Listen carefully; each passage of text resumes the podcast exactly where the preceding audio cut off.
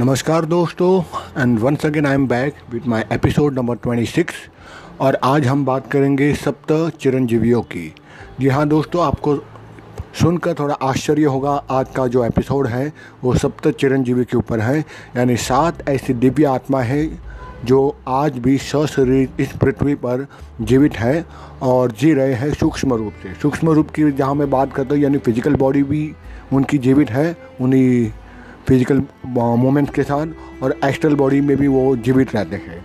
तो उन्हीं सप्त ऋषियों के सप्त ऋषि नहीं, उन्हीं सप्त महाचिरंजीवियों के बारे में आज का ये एपिसोड है number 26 the seven immortal characters who still alive on this planet earth तो जहाँ शब्द आते चिरंजीवी तो चिरंजीवी उसको कहा जाता है जो लंबा जीवित रहता है सशरीर या जिनकी मृत्यु प्राप्त नहीं होती, क्योंकि चिरन शब्द का अर्थ होता है परमानेंट आजीवन और जीवनम मतलब कि जीवन। तो यह आजीवन जीवित रहता है। दो so been immortals and hence it is refer in context to अमरता यानी जिनको अमरता प्राप्त है, ऐसे महान दिव्य आत्माओं को हम हिंदू शास्त्रों में उन्हें चिरंजीवी नाम से बताया गया है। तो ये पृथ्वी, ये पूरा कॉस्मोस इन्हीं माया शक्ति से, आवरण से आच्छादित है, लेकिन साथ साथ में ये माया शक्ति से, आवरण से परे रहते ये सारी दिव्य आत्माएँ केवल सात नहीं, ऐसे देखा जाए तो बहुत सारी दिव्य आत्माएँ आज भी इस धरा पर है। यदि आप गिर के जंगल में चले जाओ, गिरनार के, चाहे हिमाचल में चले जाओ, चाहे आप दक्षिण भारत में चले जाओ, उन जंगलों में आज भी बहुत सारी दिव्य आत्माएँ हैं। यानी उनकी कोई गिनती नहीं की जा सकती। इतनी सारी दिव्य आत्माएँ हज़ार हज़ार साल के प्राप्त योगी आज भी जीवित है। तो बात करते हैं उन सप्त ऋषियों की सॉरी आई मीन टू से उन सप्त महाचिरंजीवियों के, सप्त दिव्य आत्माओं की जो आज भी जीवित हैं। वो सप्त आत्मा जो आज भी जीवित हैं, जो पुरातन काल से चल रहे हैं, उनमें से पहले हैं अश्वत्थामा, फिर राजा बलि, भगवान श्री व्यास मुनि, भगवान श्री हनुमान जी, विभीषण जो रावण के छोटे भाई रहे, और गुरु कृपाचार्य और भगवान परशुराम। तो ये सारे सप्ताह महानुभव हैं जो आज भी जीवित है। ठीक है? और इस पर शास्त्रों में ये कोई किवदंती या कोई इमेजनरी स्टोरी नहीं बता रहा, ये कोई काल्पनिक कथा नहीं है, ये आज भी जीवित है। बुद्धिजीवियों को और जो साइंस में मानते हैं, उनको तो मेरी बात गलत ही लगेगी। उनको लगेगा ये एक प्रकार से मैं झूठ ही बोल रहा हूँ। पर ये हमारे शास्त्र, हिंदू शास्त्र कभी झूठ नहीं बोलते उन्होंने जो कहा है, अक्सरतः बिल्कुल सही है। इसीलिए आगे जाके एक श्लोक भी बना दिया किसी ऋषि ने और श्लोक इस प्रकार है, अश्वत्थामा बलिर्व्यासो हनुमानश्च विभीषणा कृपाचार्य च परशुरामा सप्तता चिरंजनम। यानी कहते हैं कि आज भी इन 21 सदी के अंदर भी ये सारे अनुभव आत्मा, आज भी जीवित है। और इसलिए मार्कंडेय ऋषि ने से लेकर आज तक और उससे पहले भी बहुत सारे महानुभव आज भी फ़िज़िकल बॉडी के अंदर जीवित हैं। तो मैं एक एक करके सारे महाअनुभवों के बारे में बात करूँगा, इन दिव्य आत्माओं के बारे में। लेकिन उससे पहले मैं और एक दो संतों के बारे में बताना चाहूँगा। जैसे इन संतों में एक रहे हैं ट्रैलंग स्वामी, जो वाराणसी के महान संत कहे गए हैं। उनको जीवित शिव के रूप से जाना गया है ट्रैलंग स्वामी को। ट्रैलंग स्वामी अधिकतर नग्न रूप में ही रहते रहते थे। वो कोई वस्त्र नहीं पहनते थे, दिगंबर रहते थे। दिगंबर यानी जो वस्त्र नहीं पहनता इसलिए उसको दिगंबर कहते हैं। इसलिए दिगंबर साधु भी तो वो एक प्रकार से दिगंबर साधु थे जो इस पृथ्वी पर तकरीबन जहाँ तक मुझे याद है 280 से लेकर 300 साल तक जीवित रहे थे और वो कहीं ना कहीं उदासीन अखाड़ा के संत रहे थे। ठीक है? आज भी उदासीन अखाड़ा बहुत जगह आपको पूरे भारतवर्ष में मिलेगा। यहीं बम्बई में उदासीन अखाड़ा वर्ली नाका पर उनका एक आश्रम भी है। जहाँ पर भी एक और संत है उदासीन अखाड़ा के, जो आज भी जाते हो तो उनके नाम का सिक्का और बहुत सारे लिटरेचर उनके बारे में जानकारी मिल सकती है। उनका नाम मुझे याद नहीं है। तो वो भी आप देखोगे, वो भी 400 साल तक जीवित रहे थे। इसी उनके ही उसी दिव्य शरीर के साथ में। कहते हैं कि वर्ली के जो वर्ली यानी मुंबई में वर्ली नाम का एक क्षेत्र है, वहाँ पर जो उदासीन अखाड़ा है वर्ली नाका पर, वहाँ जो संत रहे थे वो तकरीबन साढ़े तीन सौ साल तक भी जीवित रहे थे। तो ये बहुत सारे साक्ष्य और प्रमाण है कि भारतीय ज़मीन इन संत महात्माओं से अछूता नहीं है और आज भी ऐसे जीवित है। किन किन ऋषियों के बारे में लिपिबंद किया गया है, पुस्तकों में किसी के बारे में नहीं किया गया है। उसके पीछे भी बहुत सारे रहस्य हैं। तो चलिए शुरू करते हैं उन सप्त महादिव्य आत्माओं के बारे में। उसमें से पहला आता है अश्वत्थामा। अश्वत्थामा का नाम का परिचय देने के लिए कोई ज़रूरत नहीं है। हर हिंदू जानता है कि अश्वत्थामा कौन थे। फिर भी बता देता हूँ कि ये गुरु द्रोणाचार्य महाभारत कालीन जो गुरु द्रोणाचार्य थे, जो पांडवों और कौरव के गुरु रहे और युद्ध के क्षेत्र में, महाभारत काल में ये कौरवों के साथ में साथ में रहे और उनका ही उन्होंने साथ दिया कौरवों का और जो कि वो कौरव और पांडव दोनों के ही गुरु रहे, समान रूप से और गुरु द्रोणाचार्य के ही पुत्र रहे अश्वत्थामा, जो अपने आप में बहुत बड़े योद्धा रहे महाभारत काल में। और जन्म से लेकर आज तक उन्होंने बहुत सारे अच्छे काम भी किए। अश्वत्थामा काफ़ी सिद्धियाँ भी प्राप्त हुई थी। और उन्हीं सिद्धियों में से एक में से कहते हैं कि अश्वत्थामा को एक वरदान था कि जन्म के समय वो अश्व का, यानी कि हॉर्स का ध्वनि निकलती थी या उनको सुनाई देती थी। और एक प्रकार से आकाशवाणी भी हुई थी हिंदू शास्त्रों के अनुसार, जहाँ वो आकाशवाणी प्रकट हुई थी ब्रह्मांड से और बताया गया था कि ये एक महान आत्मा है। और ये बच्चा आगे जाके बड़ा ही फ़ेमस हो जाएगा, लोकप्रियता प्राप्त करेगा। और इसलिए अश्व की ध्वनि चल रही थी जब अश्वत्थामा का जन्म हुआ था। और तब से उस दिव्यवाणी के अनुभव से और दिव्यमान के प्रकाशन के कारण उनका नाम दिया गया था जन्म से अश्वत्थामा, जो अश्व की तरह तेज और अद्वितीय हो, उसको अश्वत्थामा कहते हैं।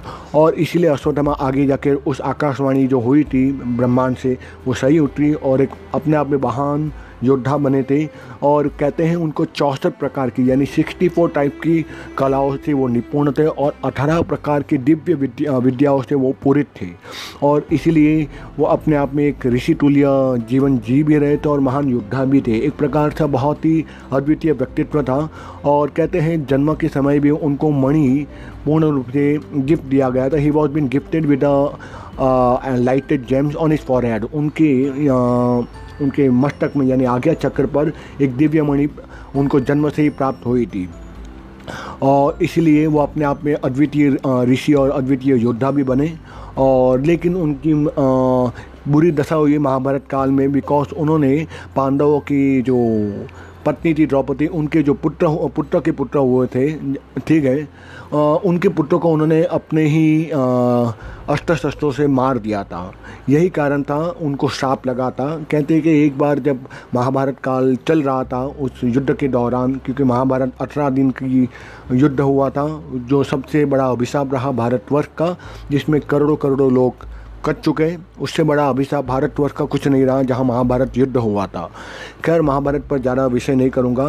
कहते हैं कि महाभारत काल में अश्वत्थामा ने जो अंदर पुत्र था उत्तरा का उसको ब्रह्मास्त्र चलाया और जो पाँच पांडवों के जो पुत्र थे उनकी जो मुझे लगता है जहाँ तक मुझे स्मरण है कि उन उत्तरा अर्जुन की पुत्रवधु हुई थी तो उनके उन, उनकी उस पुत्रवधु उत्तरा के गर्भ में एक बच्चा पल रहा था। उसको गुस्से में आके रिवेंज में आके प्रतिशोध में आके अश्वत्थामा अश्वत्थामा ने अपना ब्रह्मास्त्र चला लिया था। और ब्रह्मास्त्र ऐसा अस्त्र है आज भी बहुत सारे ऋषियों के पास ब्रह्मास्त्र है। कोई प्रकट नहीं करता, ये अलग बात है, लेकिन ब्रह्मास्त्र मंत्रों के द्वारा चलाया जा सकता है तो उस समय भी चलाया जाता है। आज बॉम्ब है, एटम बॉम्ब है, न्यूक्लियर बॉम्ब है, टोप है मिसाइल्स हैं, लेकिन उस समय में यही मिसाइल्स, उससे भी कई करोड़ गुना पावरफुल ब्रह्मास्त्र था। ब्रह्मास्त्र है पशुपा पशुपाय अस्त्र है, यानी पशुपति भगवान पशुपति भगवान का, शिव का जो अष्ट है, उसे पशुपति अस्त्र बोलते हैं, ब्रह्मास्त्र हैं, ऐसे बहुत सारे अस्त्र हैं दिव्य लोगों के। तो वो ब्रह्मास्त्र उसने उत्तरा के घर पर चलाया था और वहाँ अंदर जाने के कारण ही वो बच्चा मर चुका था और इस पर क्रोधित होकर भगवान कृष्ण ने उसको श्राप दिया था कि आ, क्योंकि ब्रह्मास्त्र एक बार चल जाता है तो उसको रोका नहीं जा सकता। केवल जी जिसने चलाया होता है उस ब्रह्मास्त्र को वो ही उसको रोक सकता है। लेकिन प्रतिशोध में आके अश्वत्थामा में जब वो ब्रह्मास्त्र चलाया तो कृष्ण के कहने पर भी उसने उस ब्रह्मास्त्र को अपने तरफ़ लौटाया नहीं।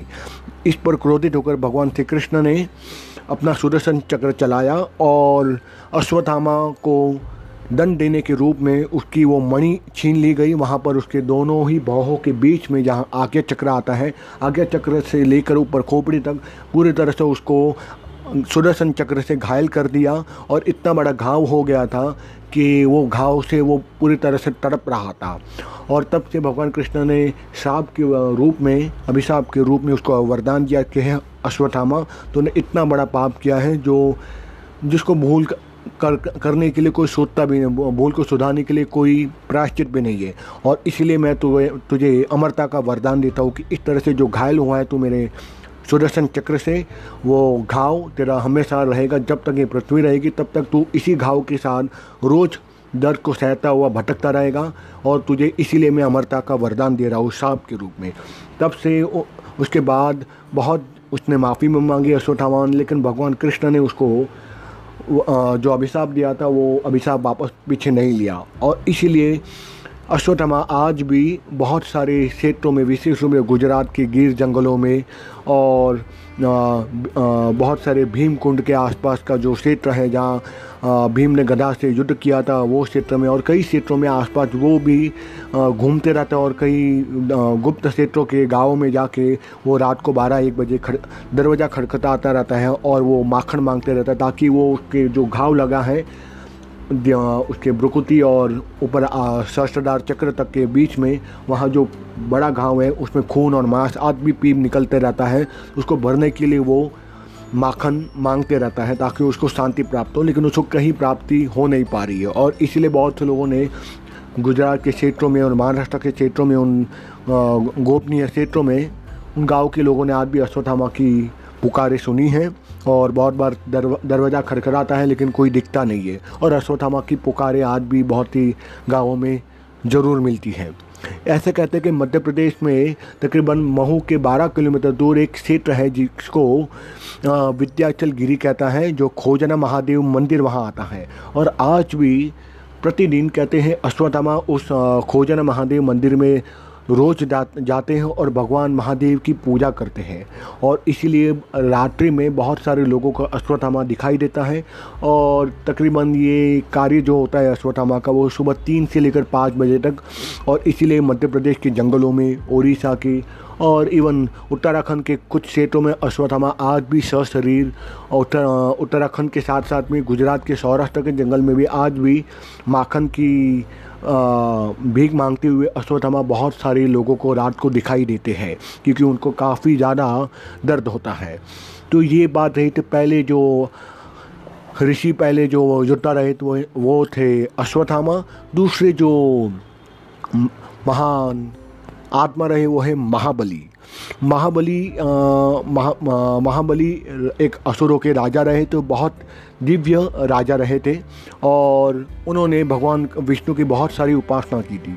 मैं सोच रहा हूँ ये पॉडकास्ट काफ़ी बड़ा हो जाएगा तो मैं दो दो दिव्य आत्माओं के बारे में बताते हुए इन एक प्रकार से तीन या चार मैं पॉडकास्ट बनाऊँगा, क्योंकि एक एक के ऊपर मैं बोलूँगा तो शायद एक डेढ़ घंटा चले जाएगा।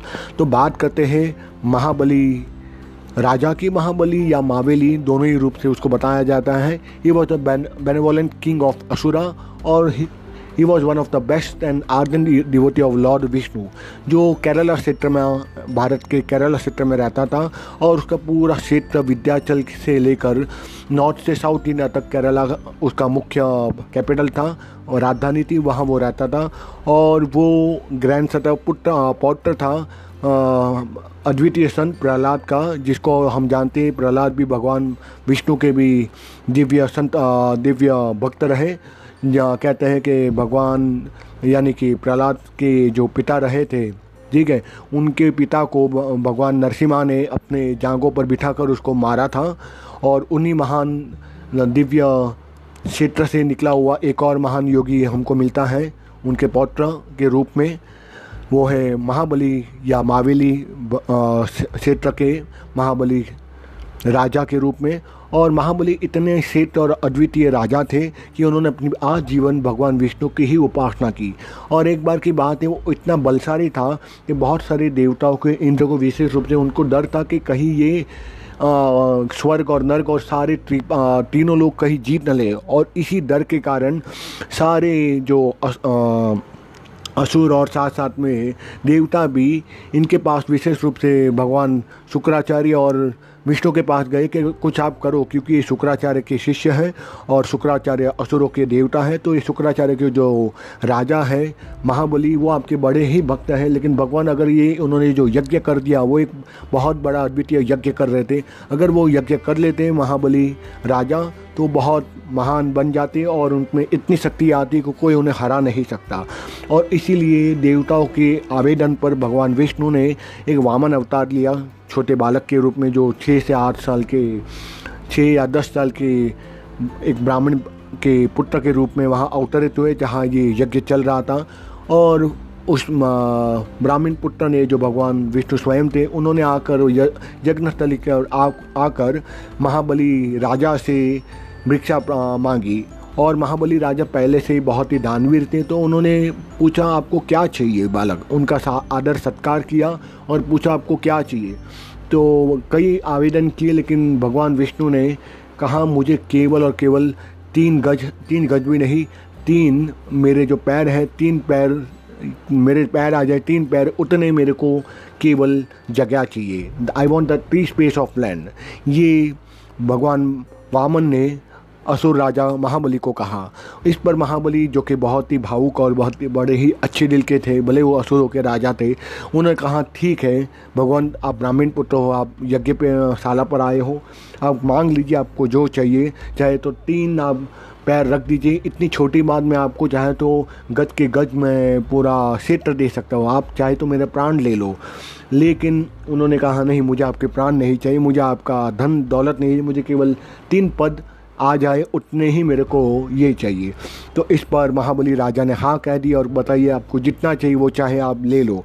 और इस पर भगवान विष्णु, जो वामन बालक के रूप में थे, उन्होंने अपना शरीर काफ़ी बड़ा किया और पहले ही पद पर कहते हैं, उन्होंने पूरी तरह से पृथ्वी पूरी ले ली। दूसरे पद पर उन्होंने आकाश ले लिया पाताल ले लिया। फिर तीसरा पर वो कहाँ रखे अपना पैर? तो इस पर महाबली असुर राजा ने, महाबली ने कहा कि भगवान, तीसरा पैर आपको रखने के लिए जगह नहीं है, आप मेरे, क्योंकि वो त्रिलोक, पाताल, पूर्ण तीन लोग कवर किए हुए थे, उन्होंने तो सारे लोग कवर कर लिए भगवान महाबली आई मीन भगवान वामन ने, और तीसरे पद पर रखने के लिए जगह नहीं थी तो महाबली ने कहा, आप मेरा पैर पर, मेरे मस्तिष्क पर ही पूरा पैर रख दीजिए तो पाताल लोग और दिव्य लोग और इंद्र लोग भी आपने दोनों ही पैरों से कवर कर लिया। एक और लोग बाकी कोई लोग बाकी नहीं रहा। तो इन लोग के बाद आप मेरे पैर पर ही मेरा ज़मीन रख दीजिए। वहीं पर मेरी जगह है, क्योंकि आपके पैरों के नीचे मैं आ सकता हूँ। आप ब्राह्मण हो, ब्राह्मण पुत्र हो। और इस उत्तर के रूप में भगवान वामन बहुत ही प्रसन्न हो गए। और उन्होंने तीसरा पर उनके मस्तिष्क पर रखा और उनको आशीर्वाद दिया कि राजन, मैं आपकी परीक्षा कर रहा था। आपने जिस प्रकार से हवन किया है ये शौब आपका यज्ञ था। और इसीलिए मैं आपको वरदान देता हूँ कि आप जाने जाओगे और आपको मैं अमरता का वरदान देता हूँ। जहाँ जहाँ मेरा नाम होगा, वहाँ वहाँ आपका भी स्मरण किया जाएगा। इसीलिए आप अजर अमर के रूप में महाबली के रूप में मावेली के रूप में आप जाने जाओगे। कलयुग में नहीं, हर लोक में, हर काल में आप जाने जाओगे। और आपके नाम से एक उत्सव भी शामिल होगा और इसीलिए उत्सव का आज हम जानते हैं ओनम के रूप में, जो दक्षिण भारत में मलयालम लोग बड़े ही धूम धूम से बनाते हैं। यही कारण है, महाबली इंद्र से भी ज़्यादा ही पावरफुल रहे और कहते हैं महाबली राजा इंद्र के बाद आठवें मनु के रूप में जन्म लेंगे कलिकाल में। ये एक कहावत और एक ऋषियों की मान्यता है और मान्यता नहीं, ये सत्य ही सिद्ध होगी। तो ये बात मैं कह दी चिरंजीवी अश्वत्थामा और महाबली असुर मावेली के बारे में और अगली एपिसोड में मैं बात करूँगा दो दिव्य महाअनुभवों के बारे में। महान ऋषि से व्यास व्यास मुनि के बारे में और भगवान हनुमान के बारे में बात करेंगे अगले एपिसोड में, सत्ताईसवें एपिसोड में। तब तक के लिए आपसे आज्ञा लेता हूँ। जय हिंद।